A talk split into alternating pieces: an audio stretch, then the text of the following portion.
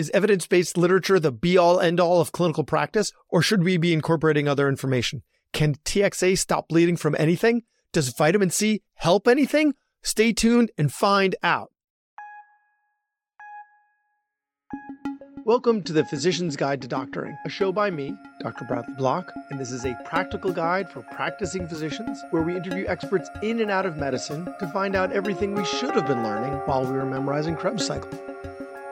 Talk a lot about side gigs on this show, so if your side gig or even your main gig is a medical technology product that you want to pitch, or you're even in the early stages of product development, you could benefit from consulting with Charm Economics. They use government data peer reviewed journals, and trade literature to support and enhance your business model at all stages. Whether in early stage pitch deck creation, return on investment modeling, or peer reviewed article production, they can help. See how Charm Economics can transform your business development today so you can focus on building your product, growing your network, and implementing your vision. Check them out at charmeconomics.com. Dr. Ken Milne, thanks so much for being on the podcast. Hey, I'm happy to be here. Thanks for inviting me.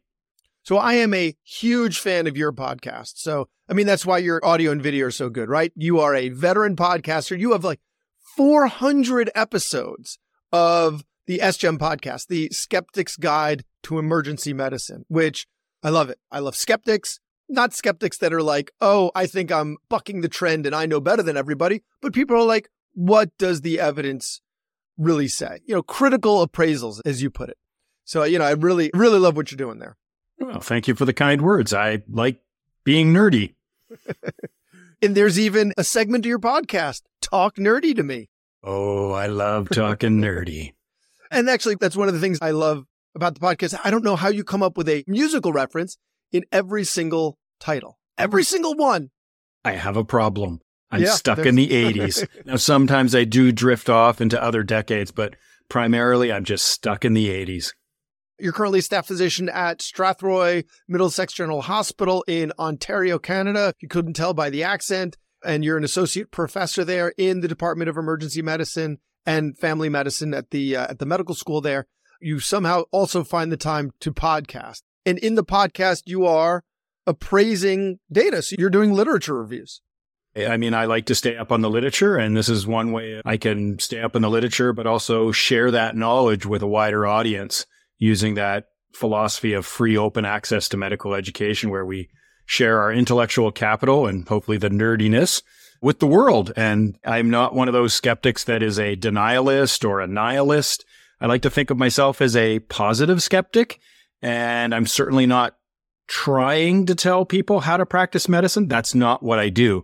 I want to teach them how to think about what they're reading and how to incorporate what they're reading into their practice. Whether they should or shouldn't be is up to them. Yeah. Doing what we've always done is the worst reason to do everything. So, can you find data that tells you that you've been doing the right thing or you should be doing things a little differently? We should be lifelong learners, right? Our education doesn't stop when we uh, walk out of medical school or walk out of residency. In fact, I think I, I learned more in my first year of practice like real medicine than I did throughout all my training because all of a sudden it was all on you and that made it very personal and that you wanted to get it right. So it wasn't just about passing a test or an exam or something like that. It was about the patient. So I learned a lot after I finished my formal training. Yeah, those first couple of years of practice, they're tough. Then you hit your stride and you're uh, continue learning, but yeah, it's not the same. One of the things that you talk about on your intro to the show is shortening the duration it takes from new information to integrate into clinical practice. And so I remember, I think it was like vitamin C, when they discovered that vitamin C, or citrus fruits rather, it was like an English scientist, it was like a ship captain, took like 200 years to get the fact that citrus fruits can prevent scurvy to actually make it to the point where they routinely carried citrus fruits on boats so that sailors wouldn't get scurvy. And so we still have that problem where we have new information and then it takes time for it to actually integrate into clinical practice. We are doing a little bit better than taking centuries. We're down to decades. Ooh, good for us. In the age of social media, knowledge translation takes more than 10 years. That's what I usually say in the show. There's a really famous paper that came out, well, 12 years ago, 12 years ago. So we're almost there because it said how long does it take high quality, clinically relevant information to reach the patient's bedside? That was the question in the paper. And the answer was 17 years. Now, it wasn't for 100% of the information. That was only for 14% of the information to reach the patient's bedside. I don't know how long you've been out of practice, but if you've been out of practice for 17 years, you're now starting to incorporate that 14% perhaps that you were taught 17 years ago. Ugh, big ugh. Yeah. Yeah. Big ugh. Okay. When you're evaluating the studies on your show, that's how the show goes, right? There's like a clinical question and you evaluate a paper to determine its validity and whether we should be using this paper to change how we manage patients, right? And so you have a checklist that you go to where you evaluate the validity of each study. So let's just go through what's on the checklist. Sure. Yeah. I'm happy to go through the checklist. What we're trying to do though is to shorten that knowledge translation window down from over 10 years to less than one year using the power of social media. You know, just to get to your question though, we do start each week on a Friday where I tease the audience with the PubMed reference. And then I challenge the audience to come up with the 80s song that I'll try to sing. And just because I can't sing doesn't mean I won't sing. And so that's how really the show starts. But then we do a critical appraisal of a recent publication and we set the table by giving them a clinical case so we can get our head around it. We do a little background information, but it's not a systematic review. It's just setting the table. And then boom, we get a, we get the question and then we have the paper and we want to go through a critical checklist to say, probe that paper for its validity.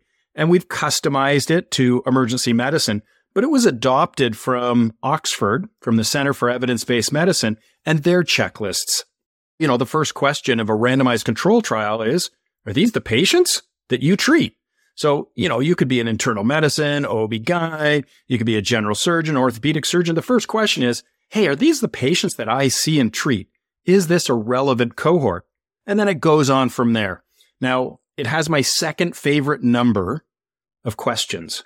My first and favorite number is five. I love the number five. I don't know why. I can count to it on one hand, but my second favorite number is 11 because this checklist goes to 11. When you just need one more question to push it over the top. Oh, we've got that covered. It goes to 11. Yeah. And so we just go through Yes, that. yes. And I got the spinal tap reference. Thank you. Yeah. and the answers can be yes. You know, yes, these are the patients. Yes, they were properly randomized. Yes, the randomization process was blinded. Yes, all the participants were blinded.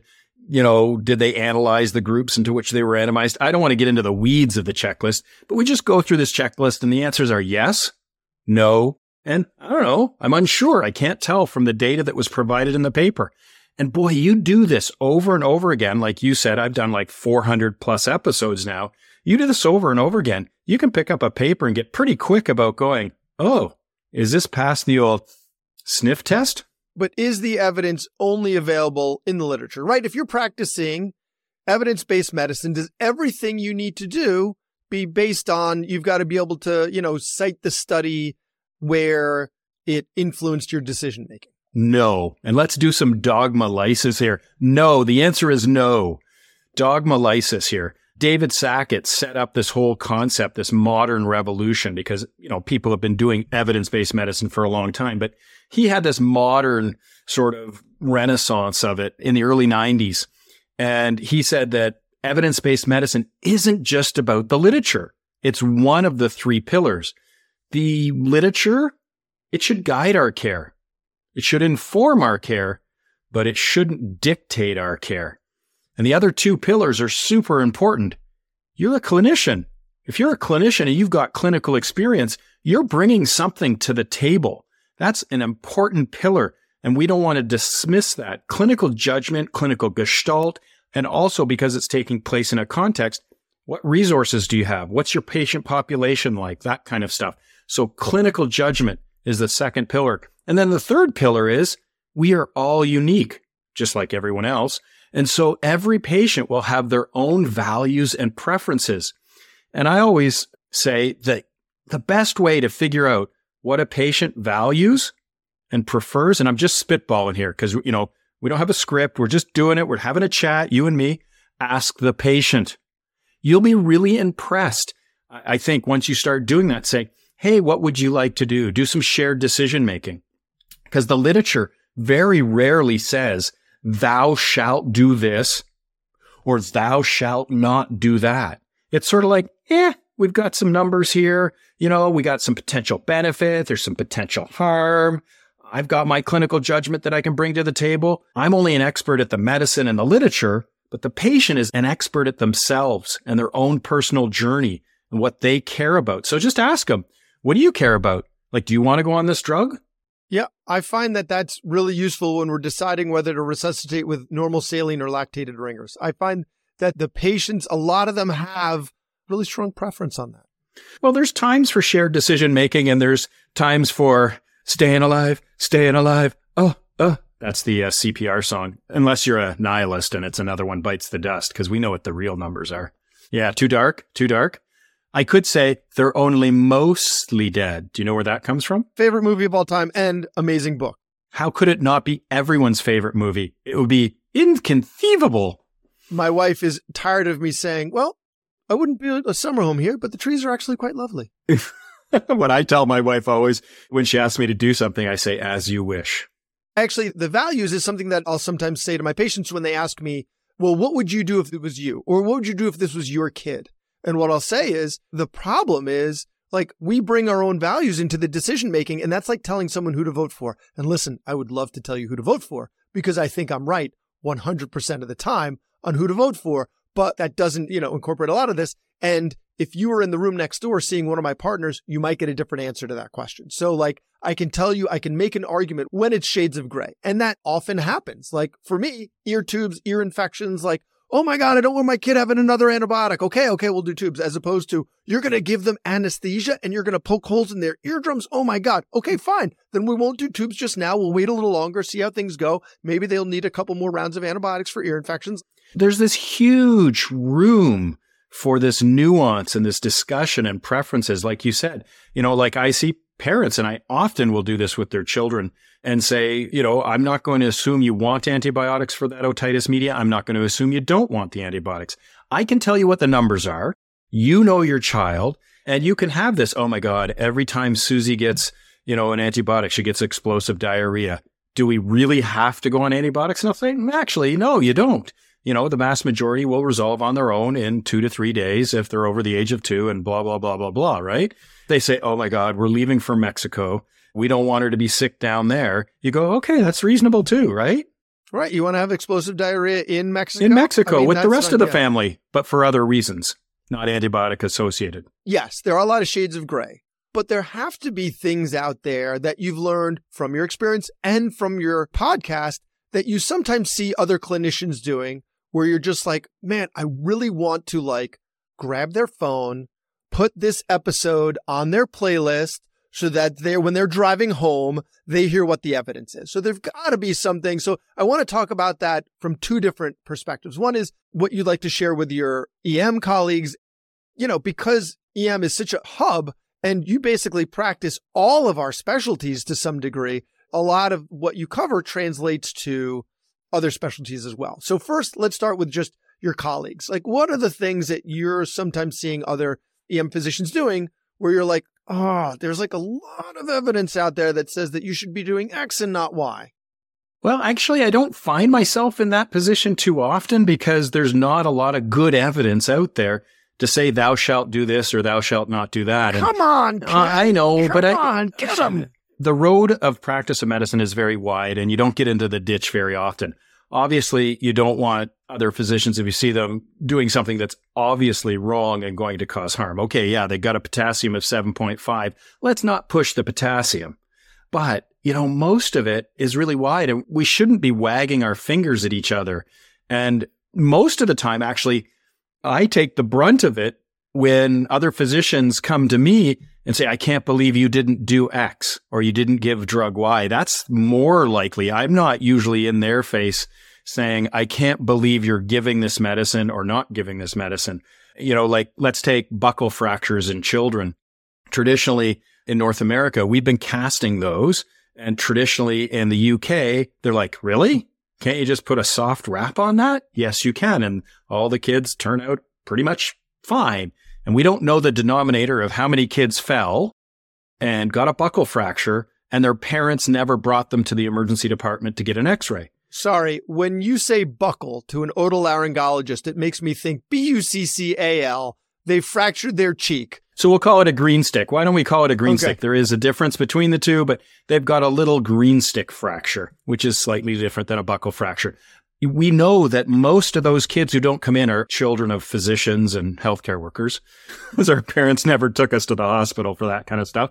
We don't know the denominator, and these kids turn out fine. And a whole nation over in Europe is not treating it the same way we're doing it. So we get very cultural and very tribal in our treatments. You know, like I've had physicians go, I can't believe you didn't cast that kid. And then I'll go, well, you know, there's some work over the last 20 years. I nudge them and I'll say, Hey, I've done a show or two on this. You can take a look at the paper or you can just turn your car into a classroom and listen to the podcast on the way home. And then you'll understand why I didn't choose to.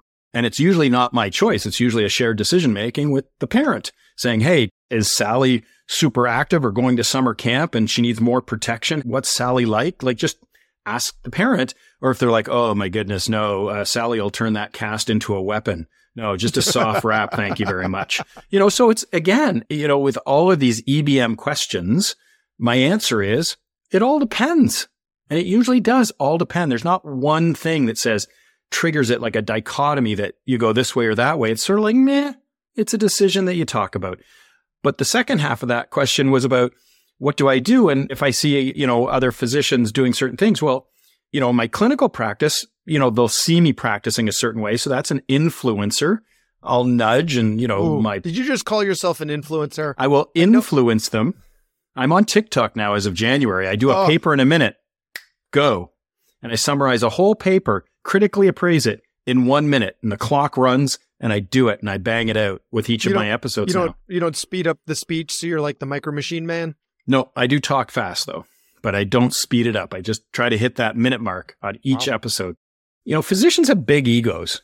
Oh, good. You're sitting down. Hopefully everybody's not driving their car right now listening to this. They could just drive right off the road. Surprised, yeah. But physicians can have big egos. And, you know, if you take the full frontal, hey, you idiot, I can't believe you're doing this approach, they might just dig in, double down, and all that stuff.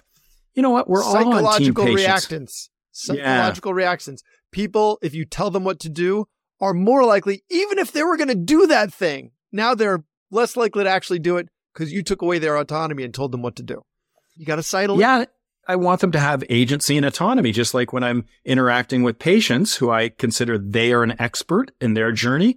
Physicians that I work with are also experts and they have their own personal experience and their clinical experience. And so if they're doing something different, I usually ask them, Hey, I saw you did this. You gave this drug. That's interesting. What informs your practice on that? I'd like to learn, like why? And that usually it cracks the door open sometimes for a better discussion, a more collegial discussion. And often when we drill down to the primary literature, we go, holy crap.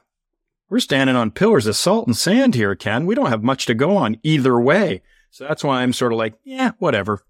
That was a show a long time ago with uh, Natalie Martinek, who former microbiologist, and one of the things that she talked about was if you're going to be, you know, because medicine is so hierarchical that if you see, like, if you're a junior resident and you see a attending doing something, you're like, whoa, I don't think that's a good idea. You know, how can you insinuate yourself in this situation? And really, the fact of the matter is, well, if you're a junior resident, this is an attending, they have a lot more experience, and maybe there's something that you're not familiar with, or maybe they're doing something they, you know, they could be doing better. And so the best way to go about it is exactly how you said it. You say, you know, I'm not really sure what's going. I, you know, in my head, I was thinking that you were going to do this, but you're doing this. Help me, you know, get to that same page as you. Help me understand. Yeah, help me understand. And I've seen other people do it differently. I wonder why that is. There's three three words. Um, a friend of mine, she runs a great website called Thinking is Power, and she says, "Be curious." So why are you doing that? What's informing your care? Be skeptical. Oh, okay. Well, that's interesting, but I'd like to know more. I'd like to have better evidence before I, you know, just because Ken said so is the lowest form of evidence right? That's expert opinion. That's the lowest form of evidence. And our patients deserve care based on the best evidence. Sometimes that's all we have is expert opinion, but be curious, be skeptical, and be humble. eh, which is interesting because that's if there's a malpractice suit against us, expert opinion, which is the lowest form of evidence, is what's used. Like that's for legal evidence. These, yes, for legal evidence. Exactly. Exactly. So, which is um, different than clinic. I practice medicine, yes. not law. So, yes, yes, yes. Okay. So I want to dig into some. Oh, you want to push, don't you? That you've discovered through doing your podcast and reviewing the literature that maybe you've changed about your own practice. Sure. Probably in the last 10 years, the biggest thing that's had a, you know, a big popular impact in emergency medicine is tranexamic acid, TXA.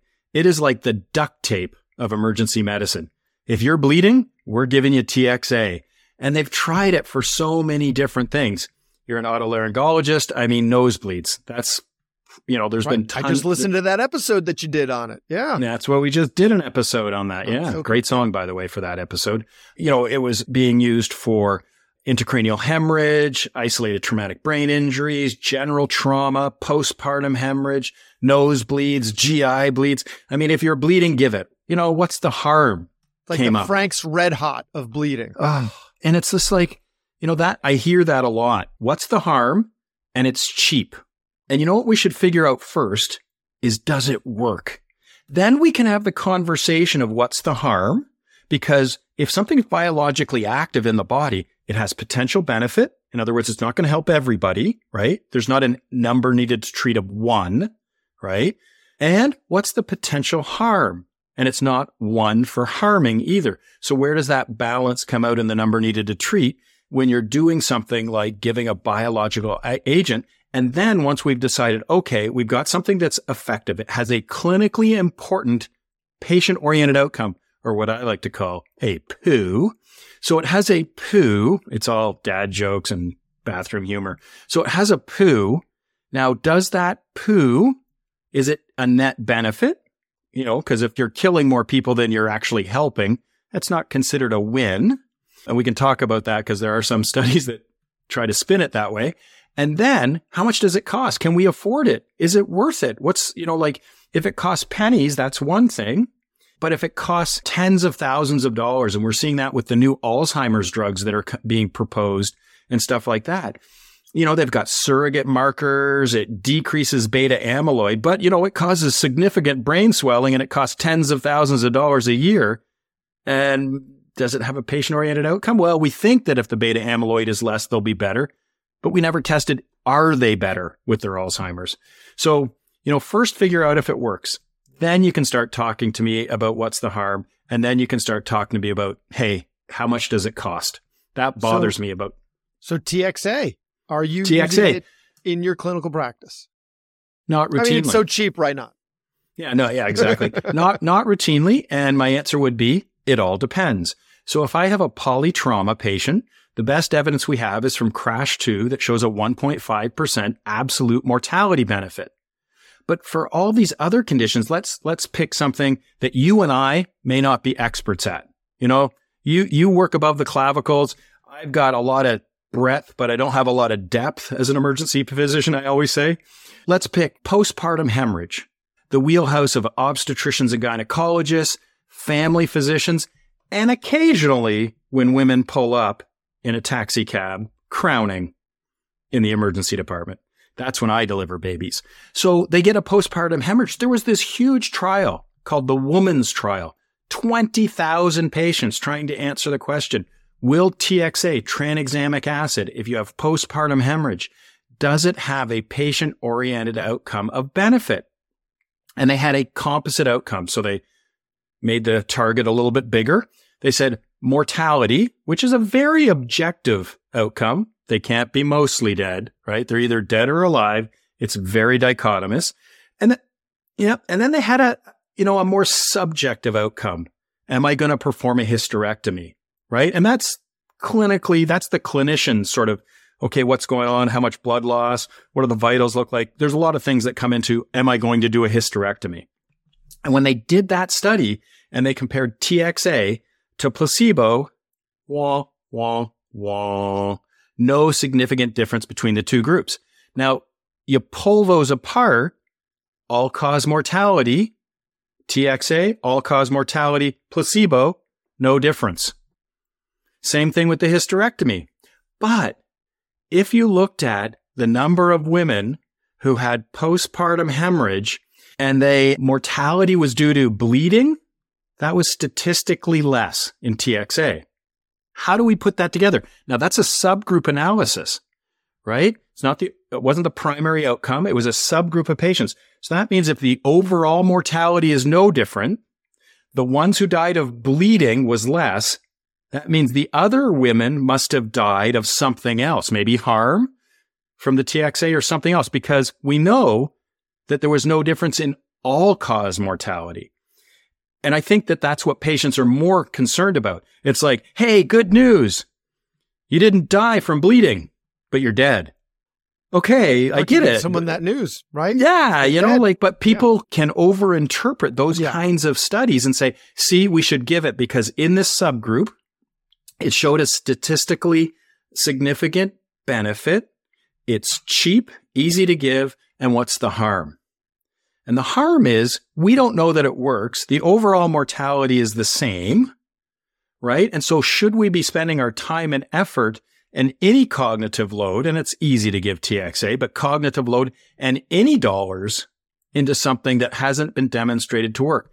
And they've actually taken, there's a study where they said, okay, let's look at the abstract of pa- papers and say, in that abstract, did they highlight a secondary outcome, some subgroup or something like that? Ooh, this is interesting, right?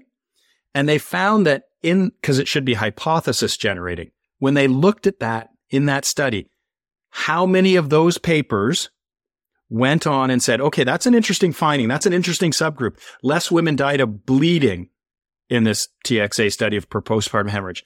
Let's go on and do a properly powered study with the right methods to figure out, is that true? Do you want to hazard to guess how many times in percentages? Do you think it was over 50% of those things were tracked down or less than 50%? I know the answer because I listened to your show. it was zero. No, no, no, no. It was 10%. Oh, it was 10%. 10%. Okay, sorry. So, but you're getting there. You've just spilled the candy dish. So it was 10% were actually looked into. And then when they were looked into it, how many were confirmed? And yes, it was a nice round number.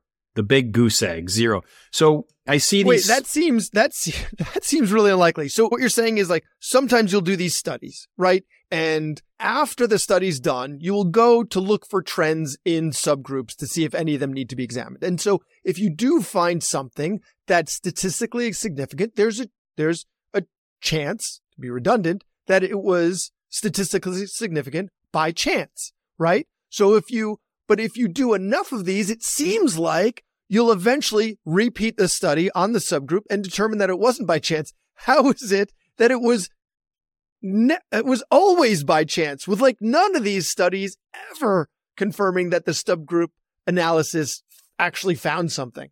Like you would think that someone would have found something somewhere. So if you're thinking, you know, statistically, and you know, I don't like to get into the p values because we'll be turning people off. But if they only did 10%, why would you find a difference? Yeah, I know exactly. It's like, oh God, these guys are don't pee all over this podcast.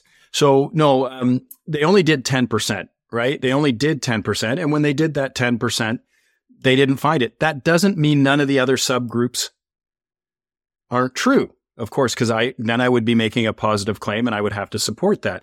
We just don't have evidence that it, they are true. And so this is an important point in epistemology. So how do we know what we know? Well, we know that if you have a hypothesis, you have the burden of proof to demonstrate if you're making the claim that this worked in this subgroup so in this case, postpartum hemorrhage, less women died of bleeding. Same number of women died overall, but less women died of postpartum of bleeding because we gave them TXA. Great. Then test that.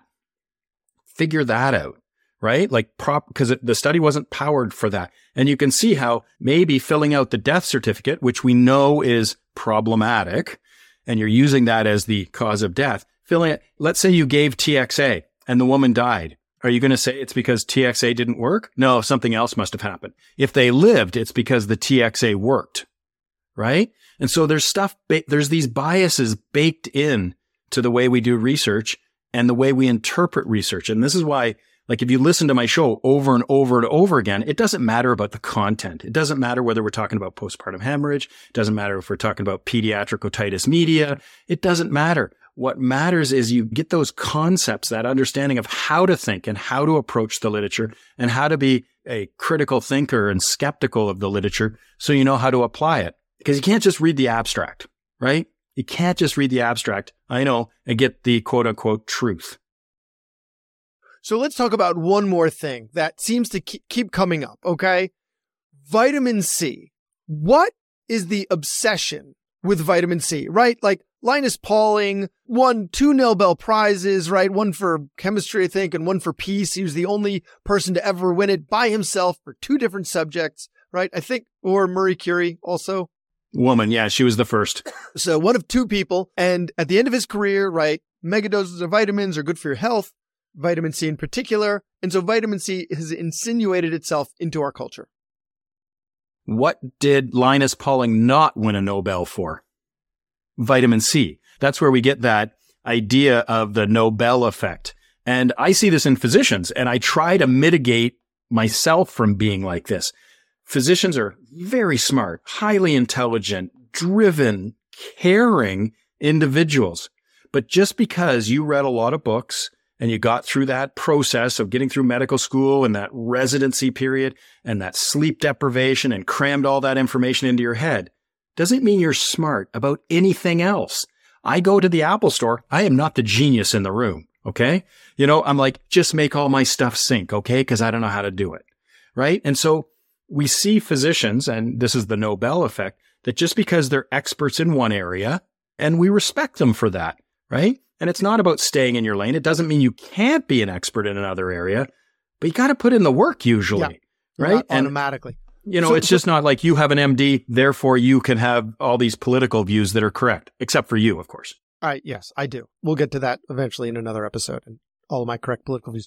But vitamin C, right? I remember at the very beginning of, of the pandemic, and I won't mention the pandemic because then I get somehow blocked from being able to promote the episode or something there was a hospital near me that was seeing if vitamin C improved outcomes in those patients.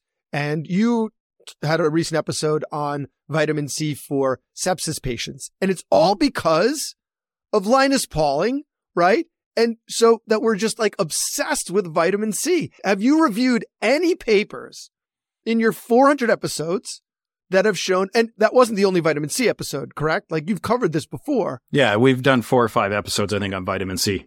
Anything, anything that it shows a benefit other than scurvy. Yes. You ready okay, for it? Let's hear it. Let's hear it. Okay. So the vitamin C in sepsis got kicked off or like kick-started because Dr. Paul Merrick said that high dose vitamin C cocktail of thiamine, vitamin C, and hydrocortisone could cure sepsis. His evidence for the claim was a before and after study done at his own institution. So this is not blinded. They had a before study where they didn't give these patients this cocktail. And then after a certain date, they gave this cocktail and it was limited numbers. I can't remember if it was like 50 people in each group, but it was small ish, right? And he showed a significant mortality benefit. So we did that show and we were highly skeptical of the conclusions that vitamin C was actually having the effect because it is not a randomized control trial.